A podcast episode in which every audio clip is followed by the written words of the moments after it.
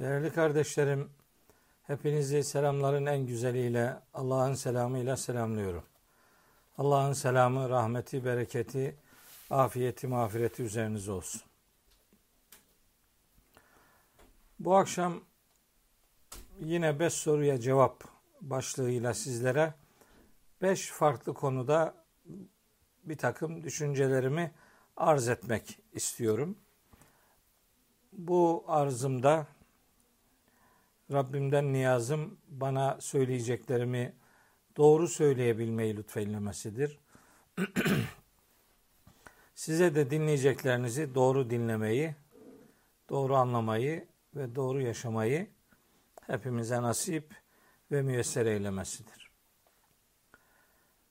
Değerli kardeşlerim, bu akşam birinci sırada ehlince iyiden iyiye bilinir ve zaman zaman da bir takım tartışmalara konu edinilir. Ee, Kur'an dışı vahiy var mıdır diye bir e, soru böyle dönüp dolaşır.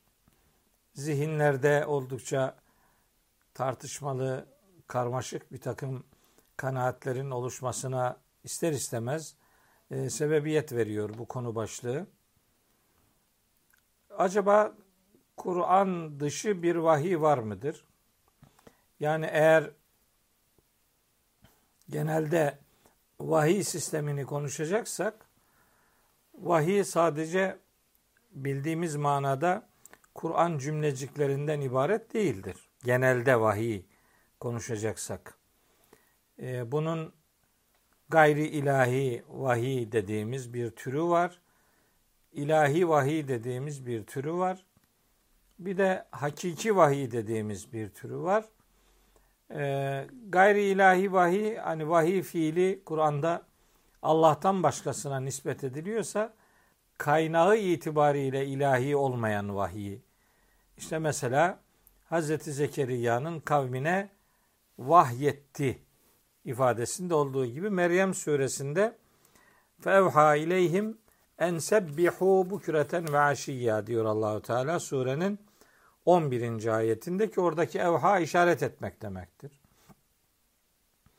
Mesela insan ve cin şeytanlarının e, bir takım yaldızlı sözleri, insanları aldatmak için bir takım yaldızlı sözler birbirlerine fısıldamaları vahiy fiiliyle ifade edilir. En'am suresi 112. ayette ve 121. ayette bunlar e, örneklendirilir. Yani ve kezalike cealna li kulli nebiyyin aduven şeyatinel insi vel cinni yuhi ba'duhum ila ba'din zuhrufel kavli gurura. Yani bazı yaldızlı sözleri aldatmak için birbirlerine vahyederler, fısıldarlar demektir. 121. ayette de buna yakın bir ifade vardır. Bu vahiy fiili Allah'tan başkasına nispet ediliyorsa buna gayri ilahi vahiy diyoruz. İlahi vahiy dediğimiz ise vahiy fiili Rabbimize nispet ediliyor fakat muhatap peygamber değilse buna ilahi vahiy ismiyle e, e, bir başlık veriyoruz.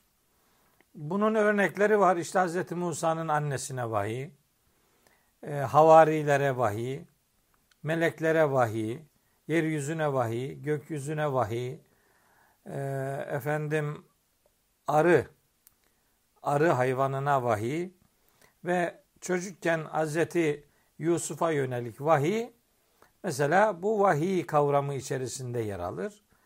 E, hepsinin ayetleri var. Hani sözü uzatmama adına o bütün ayetleri e, okumayayım diyorum o ayrıcı özelliği vahiy fiili Allah'a nispet ediliyor. Ama vahye muhatap olan e, varlıksa peygamber değil. Bu insan olur, melek olur, işte cansız arz olur, sema olur, gökyüzü olur, e, balarısı olur, işte Hazreti Musa'nın annesi olur, havariler olur, e, çocukken Hazreti Yusuf olur vesaire. Fiil Allah'a nispet edilir ama muhatap peygamber değildir. Buna ilahi vahiy diyoruz. Bir de hakiki vahiy var ki vahiy denince bu anlaşılır. O da vahiy fiili Rabbimize nispet ediliyorsa Kur'an-ı Kerim'de muhatap da peygamber ise işte buna hakiki vahiy diyoruz. Kur'an-ı Kerim'de en yoğun kullanım budur. Bütün peygamberler vahiy almıştır. Bunda hiçbir tereddüdümüz yok. Zaten vahiy almadıysa peygamber olduğunu nereden bilecek ki yani?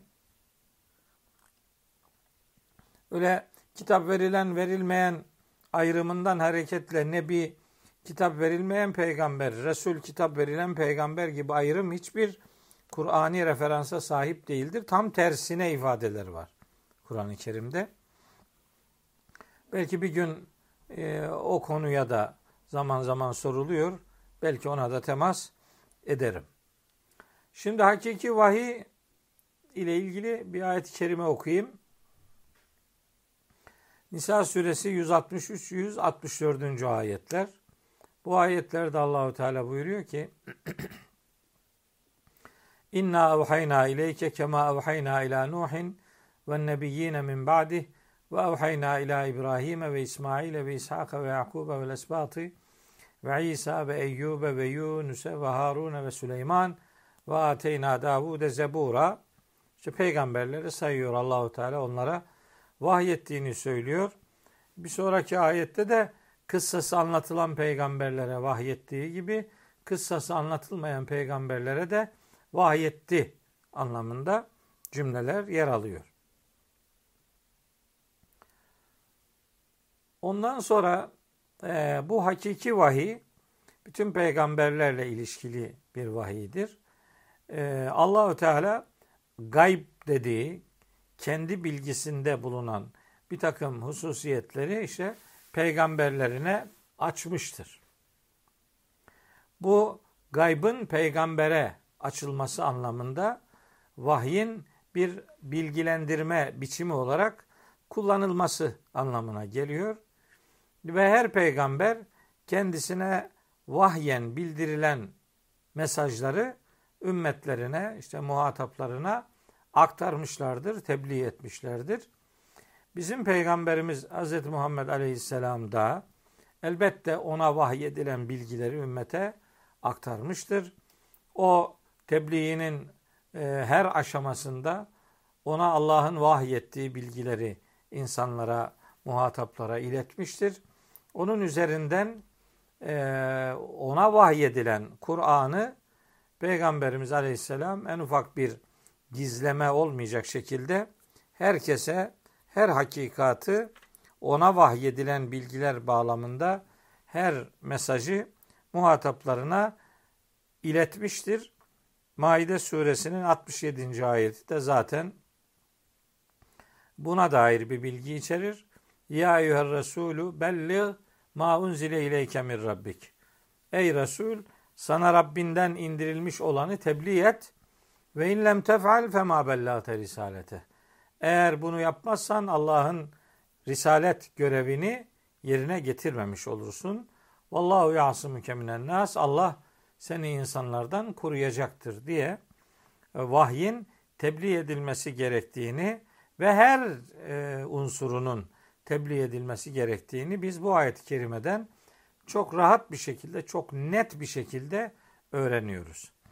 E, Kur'an'dan bu anlamda konuşunca da e, Allah'ın vahyinden konuşuyor olmanın rahatlığıyla e, hareket edebiliyoruz.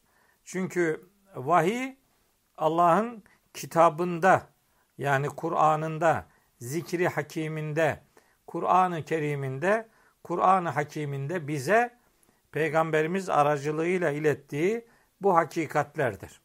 Vahiy Kur'an'dır. Peygamberimizin din adına söylediği şeyler e, Mekkeli müşriklerin onu hep suçladıkları, onun da suçlamaları aslında hak etmediği her platformda Rabbimiz onu sahiplenmiş ve onun ve ma yantiku anil heva o hevasından nutuk atmıyor ki in huve illa vahyun yuha onun söylediği şeyler ona vahyedilmekte olanlardır. Allemehu şedidül kuva zaten onu onlara ona o son derece güçlü olan Cebrail öğretmiştir diye vahyini sahipleniyor. Yani Peygamberimiz ona yönelik bir takım işte tep, e, teklifler olmuş. Yani başka bir kitap getir, bunu değiştir filan gibi Yunus suresi 15-16. ayetlerde anlatılıyor. Bu Hazreti Peygamber'in kendisinin söylediği bir şey değil ki kendisinin onu değiştirmesi gibi bir durumu söz konusu olsun. Bu istek başlı başına e, bir hadsiz istek ve Peygamberimiz de böyle bir isteği zaten reddetsin diye bilgilendirilmiş. Yunus suresi 15-16. ayetlerde buna dair çok net ifadeler kullanılmıştır. Tekrar e, bir daha hatırlatmak ihtiyacındayım. Vahiy yani hakiki vahiy dediğimiz terim olarak terminolojimize yerleşmiş olan vahiy Allah'ın kitabında yazılanlardır. Peki bunun dışında vahiy var mıdır? Ki buna işte vahyi gayri metluv deniyor. İşte tilavet edilmeyen vahiy. Veya işte, e, işte namazda okunmayan anlamıyla onu öne çıkartarak kullanıyorlar. Vahiy gayri metluv. Tilavet edilmeyen vahiy. Peki hani e, sistem olarak diyelim ki öyle bir şey diyelim ki farz edelim ki olsun. Peki neyin vahiy olduğuna kim karar verecek? Kim diyecek ki bu vahiydir veya değildir? Bunu peygamberimize sorma şansımız yok. Gerçi rüyada sorulacağını iddia edenler var ama öyle rüyalarla yürüyecek halimiz yok. Veya işte cinlerden bunu doğrulatma imkanı var diyenler oluyorsa da elbet bunlara itibar edecek halimiz yok. Öyle bir öyle bir ne bileyim Kur'ansız bir tutum içerisine elbette girmeyeceğiz. O zaman geriye Kur'an dışındakilerin vahiy olduğunu söylemede bir kriter yani peygamberimize sorma dışında bir kriter kalmıyor. Neye itibar edeceğiz? İşte bazı isimlere itibar edeceğiz. Peki kim bu isimler? İşte peygamberimizden şu kadar yıl sonra yaşamış olan insanlar. Peki o bilgiler onlara ya sağlam aktarılmadıysa mesela o zaman neyin vahiy olduğuna biz mi karar vereceğiz yani? İnsanlar mı? Peygamberlik yapmamak durumunda olan insanlar mı neyin vahiy olduğuna karar verecek? Böyle bir kapıyı açtığınızı varsayın. Bu kapıdan kimin ne kadar gireceğini hiç hesap etme imkanı var mı?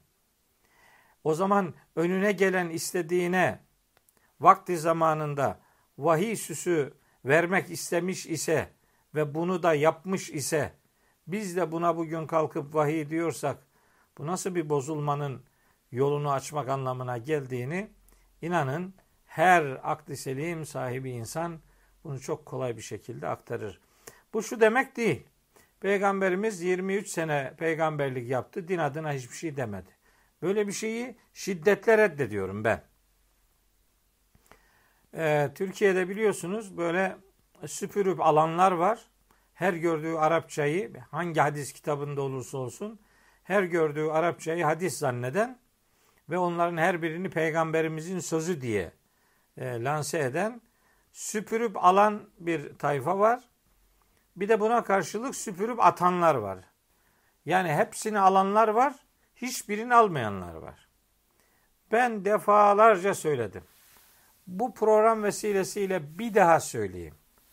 Ben süpürüp alanlardan da değilim, süpürüp atanlardan da değilim.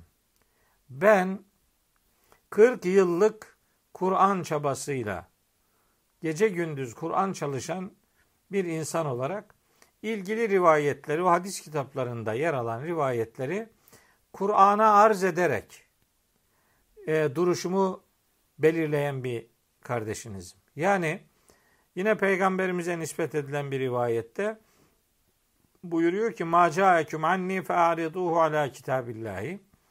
Yani size benden bir şey geldiğinde onu Allah'ın kitabına arz edin. Fema vafakahu ene kultuhu. O söz Allah'ın kitabına uygunsa onu ben demişimdir. Ondan geliyorsa tabi iddia oysa. Ma halefehu ene lem ekulhu. o söz Kur'an'a, Allah'ın kitabına aykırıysa onu ben dememişimdir. Doğrusu benim metodum budur. Ben böyle çalışıyorum. Allah'ın kitabındaki ayetleri çok iyi bilmeye gayret ediyorum.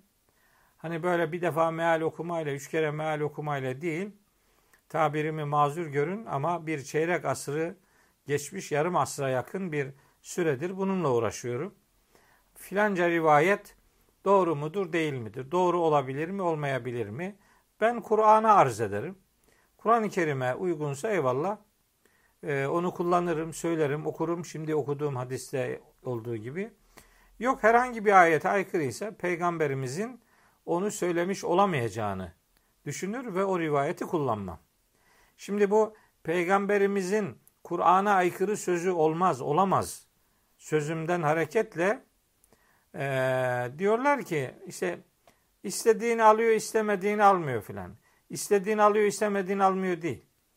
Kur'an'a uygun olanı alıyor, Kur'an'a uygun olmayanı almıyor yani. Bu. Eğer bir ayrım yapacaksan bu. Ayrım bu yani. Bu eleştiren arkadaşların büyük çoğunluğu Kur'an'dan haberdar olmadıkları için maalesef ya da öyle birkaç tane ayeti bilmeyle Kitabullah'ın tamamını e, yani bir defa olsun üstten aşağıya doğru dürüst anlama niyetiyle okumadıkları için ya da bilgiyi ondan elde etme niyetiyle okumadıkları için onlar bu işi yapamayacaklarını düşünüyorlar. Haklıdırlar. Onlar bunu yapamazlar. Doğru. Fakat onlar yapamıyor diye başkası da yapamaz diye bir kural yok. Biraz önce okuduğum o Kur'an'a arz hadisine bazıları diyor ki bu uydurmadır. Neye göre uydurmadır? Kim dedi? Sizin herhangi bir usulünüz olmadan filanca alim öyle dedi diye bir hadise uydurma deme hakkınız var da benim bu rivayet Kur'an'a aykırıdır. Benim peygamberim Kur'an'a aykırı böyle şeyler söylemez. Zaten söyleseydi onu Kur'an düzeltirdi, Cebrail düzeltirdi.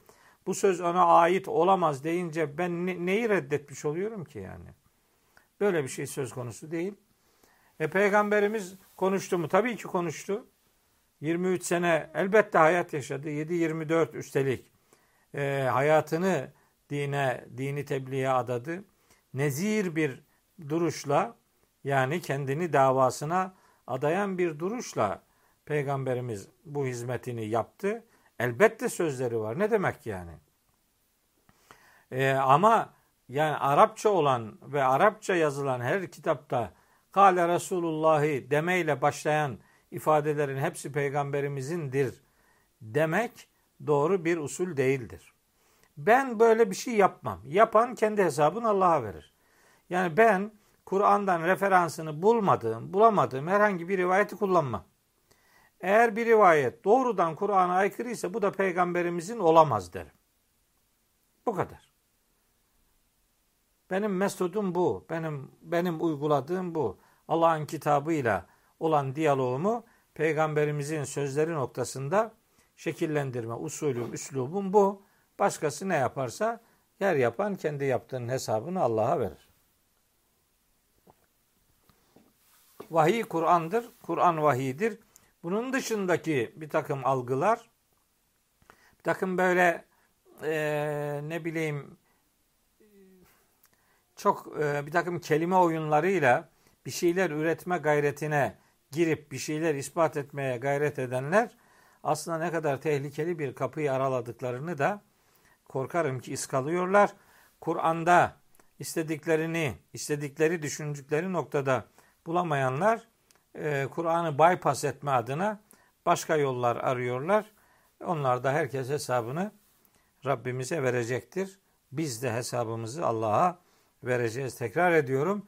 Süpürüp alanlardan olmadığım gibi süpürüp atanlardan da değilim. Bunu bir daha bir daha ifade ediyorum. Ben Kur'an aynasına vurarak hareket edenlerdenim.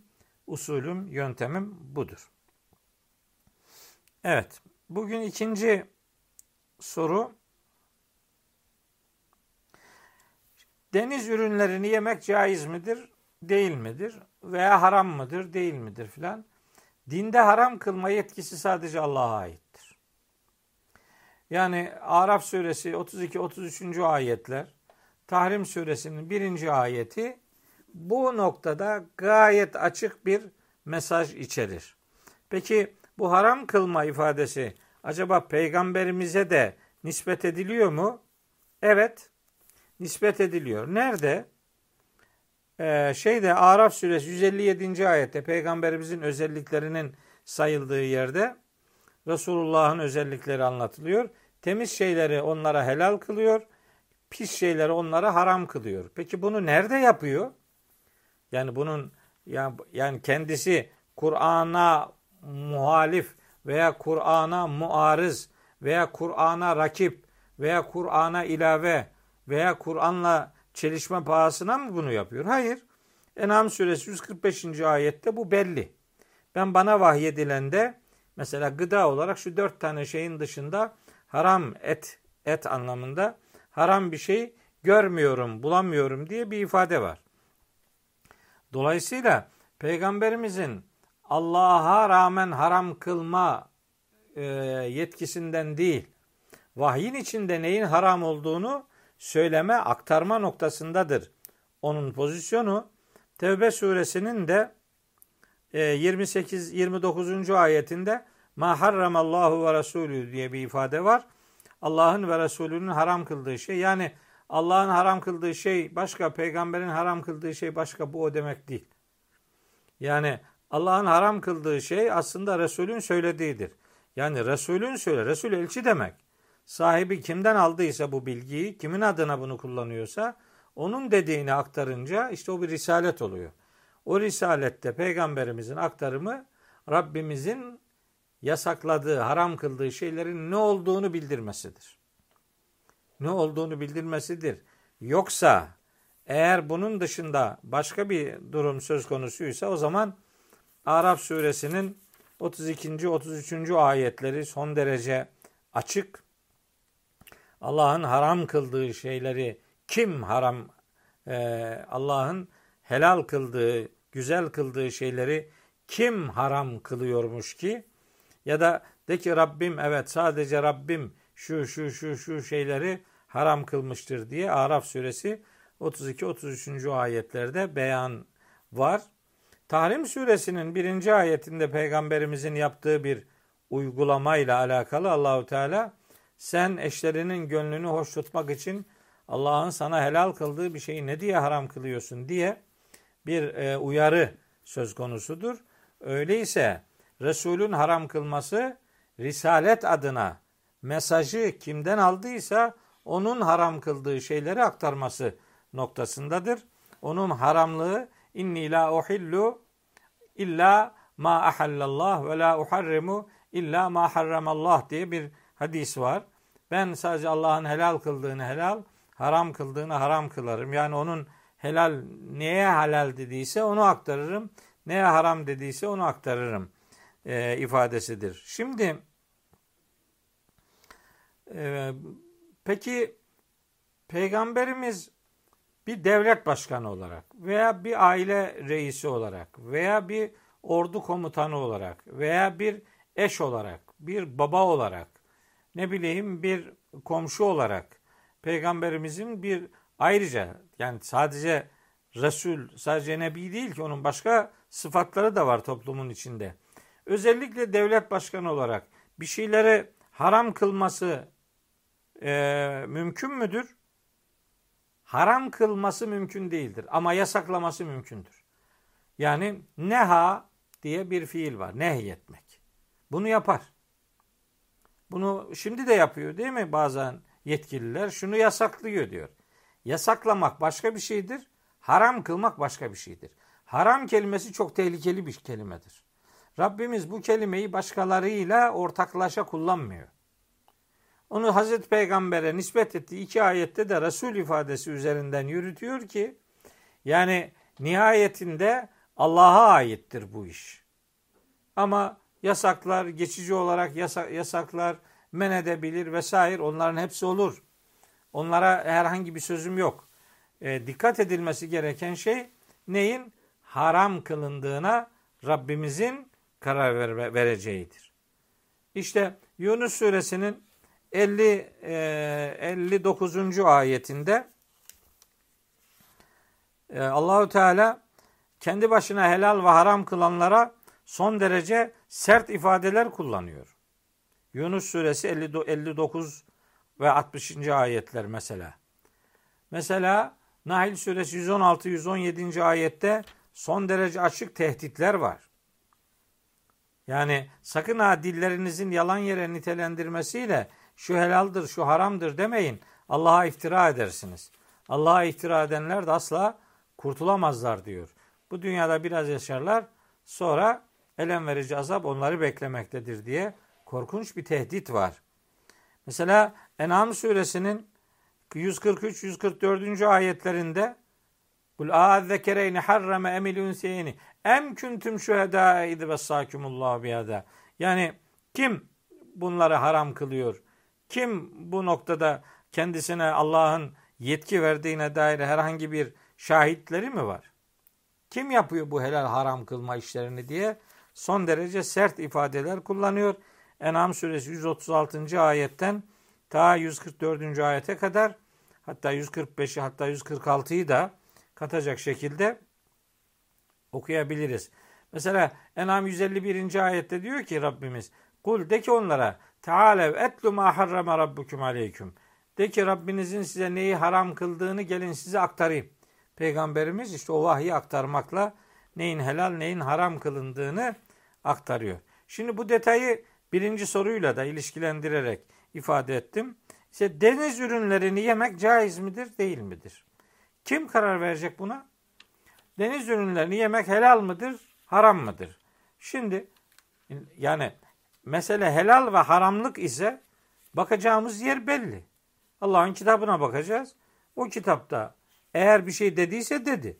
Demediyse başka yerlere bakacağız. Ve o baktığımız yerler de Kur'an'a uygun mudur, aykırı mıdır genel prensiplerine oradan hareket edeceğiz. Maide suresinde Allahu Teala buyuruyor ki 95 96. ayette Uhille leküm saydul bahri ve taamuhu meta'an leküm ve. Hem kendinize hem de yolculara bir geçimlik olmak üzere deniz, deniz avı ve yiyeceği size helal kılınmıştır. Şimdi bu ayet burada duruyor. Denizlerden tatlı ve tuzlu sulardan çıkartılan taze etler anlamında e, Cenab-ı Hakk'ın sistemine dikkat çeken iki ifade daha var. Biri Nahil suresi 14. ayette, biri Fatır suresi 12. ayette. Denizden çıkartılan şeylerin helalliğiyle alakalı. Şimdi bunun üzerinden hani faydalıdır, zararlıdır kısmına girmiyorum.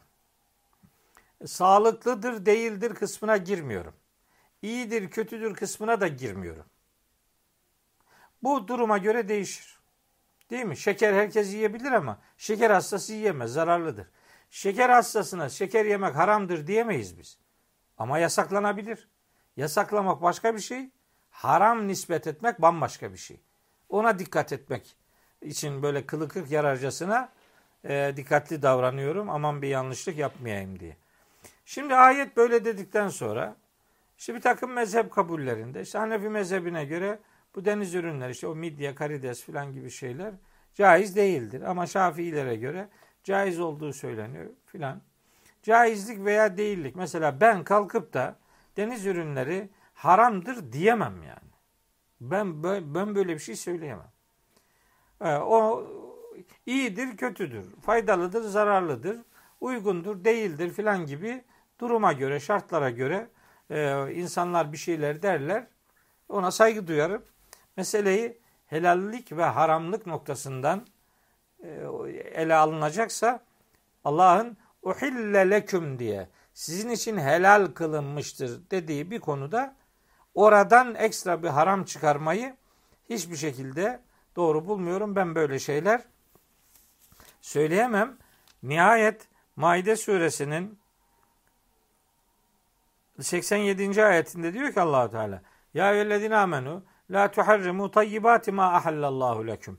Allah'ın size helal kıldığı temiz şeyleri durup durup haram kılmayın kendi kendinize. Ve la ta'tedu helalleri haram kılarak haddinizi, sınırınızı aşmayın. İnna Allah la yuhibbul mu'tedin. Allah haddini, sınırını aşanları sevmez diyor. Yani böyle işte şu çok kolay bir şey. O haramdır. Ne, neye göre haramdır? Allah helaldir dediği deniz ürünleriyle alakalı böyle çok genel bir ifade kullanıyor. Onun içerisinde yok öyledir böyledir. İşte midem bilir. Kültürel etkileşimler vardır veya işte mesela pis denizlerde, kirli denizlerde e, yaşayan canlılar, zehirli atıklarla büyüyen canlılar bunlar zararlıdır dersin. Tamam ben ona bir şey demem. Ama buna haramdır hükmünü vermek sıkıntılıdır, tehlikelidir. Bundan e, kaçınmak lazım, dikkatli davranmak lazım. Yani haramdır deyince bunu Allah yasakladı demektir. Bakın peygamberimize diyor ki Allahu Teala e, Hakka suresi 44, 45, 46, 47. ayetlerde yani o elçi bizim demediğimiz bir şeyi bize nispet etseydi onu güçlü bir şekilde yakalar, şah damarını keser, parçalardık diyor. Yani bu ne kadar korkunç bir tehdit. Bu tehdit burada dururken insan nasıl olur da böyle aklına estiği gibi helal bu haram filan diyebilir. Yani haram deme noktasında e, har, helali haram kılma noktasında işte Maide suresi 87. ayet orada dururken çok dikkatli çok çok dikkatli davranmak mecburiyetindeyiz. Bakara suresinde de şeyde 168. ayette de benzer bir uyarının olduğunu size ifade edeyim. Aynı şekilde Bakara 172. ayette de bir uyarı daha var. Onu da size hatırlatmak istedim değerli kardeşlerim. Üçüncü soru, tabi bu iki tanesi uzun gitti biraz. Diğer üç soruyu biraz daha kısa geçeyim. Üçüncü soru, e, kerahat vakti nedir diye. Bu kerahat vakti yani uygun görülmeyen vakit. Ya bir defa vaktin uygun görülmeyen ne, demek yani? Vakit bütün zamanlar Allah'ın yarattığı e, e, unsurlardır yani. Vaktin e, kerihi, nezihi olur mu yani? Vakit o vakitte ne yaparsan ona göre isimlendirilir. İşte birilerine benzememe adına güneş doğduktan bir süre sonraya kadar tam zirvedeyken e, işte onun öncesi zirve hali ve öncesi bir de batmadan önceki yaklaşık 45-50 dakikalık süreye kerahat vakti filan deniyor. Bu birine benzeme ile alakalı bir kavram. Bu Kur'ani bir arka planı yok. Şimdi o vakitlerde namaz kılınamaz diye böyle yasak getiriyorlar. Ya kardeşim böyle yasa, namaz kılınamaz diye bir yasak getirme. Yani buna yani kim kim böyle bir yetkisi var? Yani insanın kimseye benzemek gibi bir derdi yok. İkindiyi kılmadı diyelim. Akşama da var 10 dakika daha. Yani kılma mı diyeceksin adama yani. İşte farzı kılabilir de nafileyi kılamaz. E peki nafile yani başkası adına mı kılınan bir namaz yani? Ne demek yani? İbadet Allah için yapılır. Yani bunun farzının da muhatabı Allah'tır. Nafilesinin de muhatabı Allah'tır. Birilerine bir çeşit benzememe e, durumu söz konusudur. Hayatımızda öyle bir derdimiz yok. Niye birine öbürüne benzeyecekmişiz ki? Böyle insanları ibadetten böyle taksit taksit çekmeyi hiç doğru bulmuyorum. E, yani niyeti bozuk olmayan insanlar için namazları vaktinde kılmak gerekir. Tabi buradan bunu böyle söylerken hemen şimdi güneş doğana kadardır sabah namazının vakti. Ondan sonra da kılınıyor diyor diyor diye benim üzerimden. Ondan sonra da olur işte güneş tam zirveye gelip ondan 50 dakika öncesinden güneş tam zirveye gelene kadar da olur filan gibi böyle her vaktin sınırını biz biliyoruz artık. Yani sabah namazı vakti belli bunun. Yani ne bileyim ikindinin vakti belli. Ama bir şey oldu da bir mazeret oldu da kılamadıysa bir adam sırf bu vakitler, bu dakikalar, bu 45-50 dakikalık vakitler aman işte kerahat vaktidir sakın ha burada böyle namaz kılmayın gibi ifadeleri gene böyle din adına yasaklayıcılık noktasında tehlikeli görürüm. Benim ağzımdan öyle şeyler çıkmaz. Namaz mı kılacaksın kardeşim? Kıl. Yeter ki kıl. Kıl. İlle de kıl. Benim ağzımdan kılma çıkmaz. Evet. Dördüncü soru. Ee, üç ihlas bir Fatiha bir hatim midir? Ee, yani böyle Hazreti Ali'ye nispet edilen üç ihlasın her bir ihlasın Kur'an'ın üçte birine denk geldiği noktasında bir e, rivayet var. Ben bunu şöyle değerlendiriyorum. Yani ihlas üç tane olursa üç ihlas olur. Yani üç tane ihlas e, yani 4 ayetlik bir kısacık sure 6232 ayetin e, muadili elbet değildir. Burada maksat yani ihlasın mana dünyasının ne kadar önemli olduğuna dikkat çekmektir. Buna biz tergib diyoruz yani. Yani bazı sureler var. Mesela bazı ayetler var. Böyle yani her kelimesi böyle sarsıcı, her cümlesi ne bileyim kitaplar doldurmayı gerektirecek kadar böyle dolu, ağır e, ifadelere sahiptir. E, İhlas da öyledir. İhlas Rabbimizin adeta böyle onu tanıttığı en önemli üç olumlu tarafıyla, üç de olumsuz tarafıyla tanıttığı en önemli e, suredir. E, arı duru bir din duruşunu, arı duru bir tevhidi bu sure bize öğretir. E, tercümesi şu, mesela onu çok e, sırası geldi söyleyeyim. Şu tercümeler sıkıntılıdır. De ki o Allah birdir. Bu tercüme mana olarak yani yorum olarak, mefhum olarak doğrudur ama tercüme olarak doğru değildir. De ki o Allah'tır, tektir. O de ki kul huve, huve o, Allahu Allah'tır, ahadun tektir. Birdir demek sıkıntılıdır. Bir, ikinin yarısıdır. Yarımın iki katıdır. Çeyreği vardır. Parçalanır, işte bütünleşir vesaire. E, ama tek böyle değildir. Allah kendisi için ahad sıfatını kullanıyor. Yani Allah kendisi için işte mesela bu ayette vahidün demiyor yani. Ahadün e, ifadesini kullanmakla tekliğine dikkat çekiyor. Allah kelimesi zaten ona ait bir kelimedir. Allah'tan başkası için asla kullanılamaz. Öyle enteresan bir kelimedir ki o o Allah'tır. O Allah kelimesinin başından hemzeyi alsanız geriye lillah kalır gene Allah için demektir. Hemzeyi alın bir lamı daha alın geriye lehu kalır. Onun için Allah için demektir. Yani hemzeyi koyun bir lamı alın geriye ilah kalır o gene Allah demektir.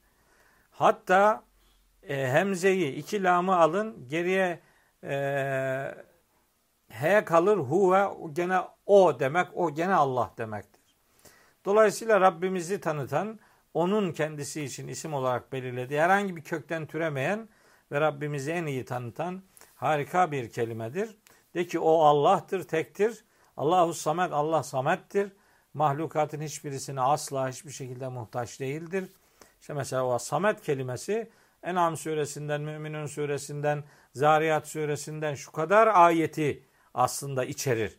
Ya da o Samet kelimesi bilmem kaç ayetle açıklanır yani. Onun için e, muhtevası oldukça yoğundur, oldukça ağırdır sözümden kastım bu. E, ondan sonra lem yelid ve lem yulet Allah hiç kimseyi doğurtmamıştır ve hiç kimse tarafından doğurulmamıştır. Mesela Allah doğmamıştır, doğurulmamıştır tercümesi yapılıyor. Bunun bir anlamı yok ki. Yanlış yani. Doğurtmamıştır. Yani Allah kimsenin babası değildir. Yani Allah kimseyi çocuk edinmemiştir. Mettekadallahu min veledin. Allah'ın hiçbir şekilde çocuğu yoktur. Allah'ın nasıl çocuğu olabilir ki eşi yoktur diyor En'am suresi 100. ayette. Vesaire. Allah kimseyi doğurtmamıştır. Yani Allah kimsenin babası değildir. Bu Hristiyanların Hazreti İsa'yı Allah'ın oğlu saymaları, Yahudi bazı Yahudilerin Hazreti Üzeyr'i Allah'ın oğlu saymaları, bazı Mekkeli müşriklerin cinlerle Allah arasında nesep bağı kurup Allah'ın oğulları kızları var demeleri, yine bazı müşriklerin Allah'ın melekler Allah'ın kızlarıdır şeklinde ona çocuk nispetleri hepsinde ama babalık üzerinden bir nispet söz konusudur. Ve Rabbimiz Kur'an'da belki yüzlerce ayette ele alınan bu konuyu lem yelit ile bitirmiştir. Hiç kimseyi doğurtmamıştır. Allah kimsenin babası değildir.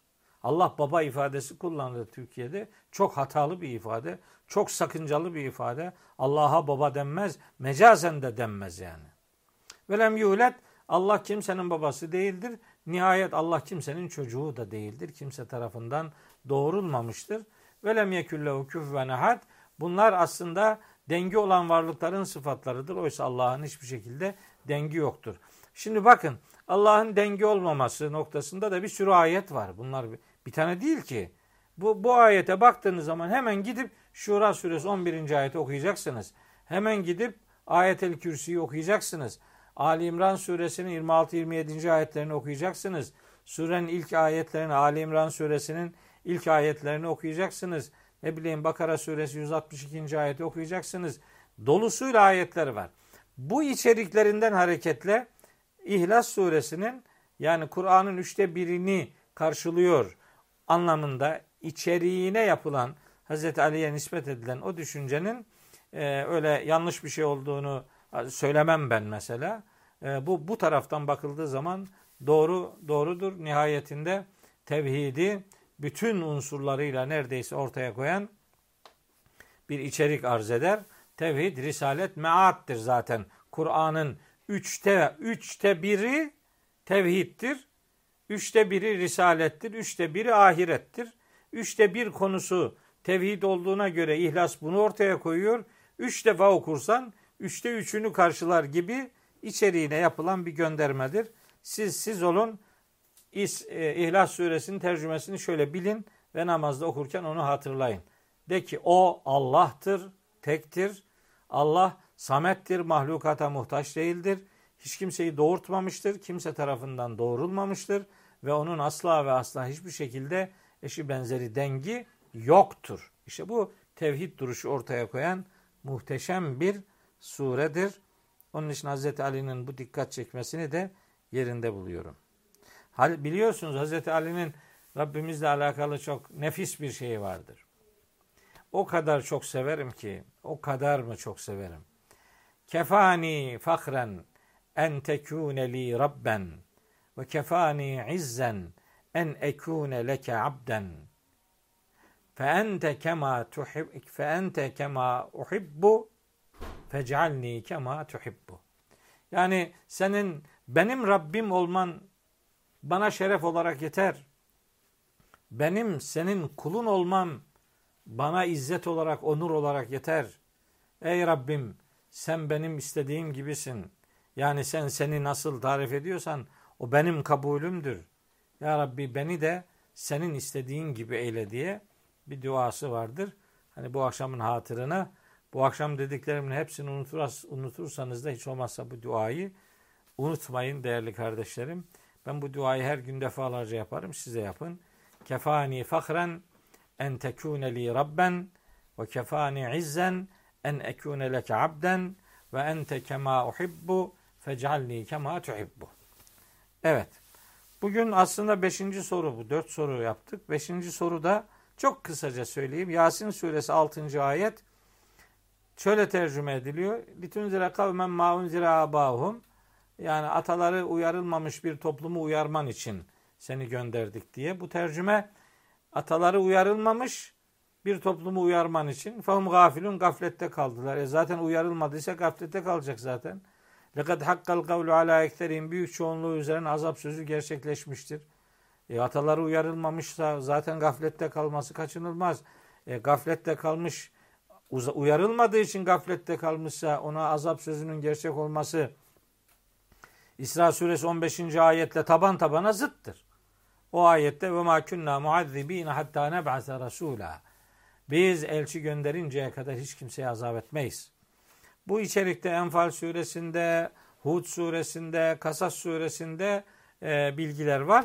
Ama o bilgilere e, girmiyorum. E, peki Yasin suresi 6. ayetin doğru tercümesi nedir? Doğru tercümesi şudur. Litunzire kavmen bir kavmi uyarman için Ma unzire. Kema unzire demektir o. Yani ataları da uyarıldığı gibi. Peygamberimizden önce Mekkeli müşriklere, o dönem yaşayanlara peygamberimizden önce peygamber gelmedi. Kitap da gelmedi. Ama onların ataları da uyarılmadı demek doğru değil. Çünkü Hz. İbrahim onların atasıydı. Hz. İsmail onların atasıydı. Mekke'de muvahhidler vardı, hanifler vardı. Mekkelilerin ibadetleri vardı. Dini bilgilerden yana malumatları vardı ataları uyarıldığı gibi veya litunzire kavmen ma şöyle bir kavmi uyarman için ki unzire abahum ataları da uyarılmıştı. Bu tercümeyi böyle yaparsanız ataların uyarılmamışlığı üzerinden değil, ataların da uyarıldığı mesajını bir çeşit anlamış oluruz. Böylece uyarılmadan ceza verilmeyeceği ilkesine Yasin suresinin 6. ayetinin de hiçbir şekilde aykırı olmadığını söylemiş olayım. Uzadı bu akşam ama e, doğru şeyler söylediğim kanaatindeyim. Hepinizi Allah'a emanet ediyorum.